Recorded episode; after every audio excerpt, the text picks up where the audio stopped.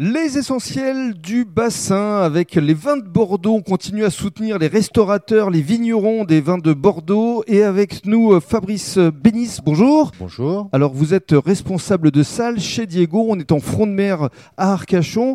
Et à partir d'aujourd'hui, justement, vous réouvrez avec euh, des plats à emporter à partir de 11h Tout à fait. À partir de 11h, on se remet en piste, on se remet en selle, on va dire, après de nombreux mois d'inactivité. Oui.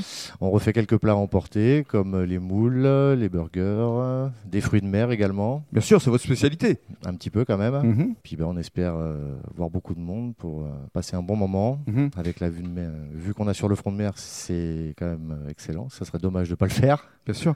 Qu'est-ce que vous ressentez, vous, justement, après avoir vécu toute cette inactivité, le fait justement de retrouver la clientèle, le public Et nous, il nous tarde, hein, parce que euh, depuis cinq mois, ça fait quand même euh, une très longue période sans activité. On n'est pas habitué à ça, hein, surtout dans notre corps de métier. Et il nous tarde justement de recôtoyer tout le monde. Bien sûr.